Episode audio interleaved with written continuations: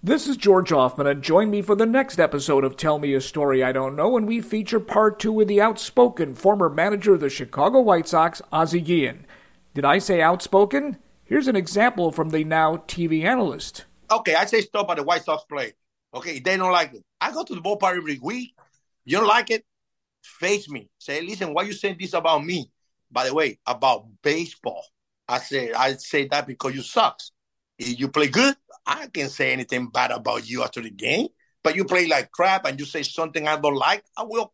And that's just a sample of part two, which includes Guillen's dalliance with becoming Sox manager again, and how his statement about Fidel Castro got him fired by the Florida Marlins. Never a dull moment with this guy. Tell Me a Story I Don't Know is partnered with Last Word on Sports Media podcast and proudly presented by Mr. Duct. New episodes debut every Tuesday.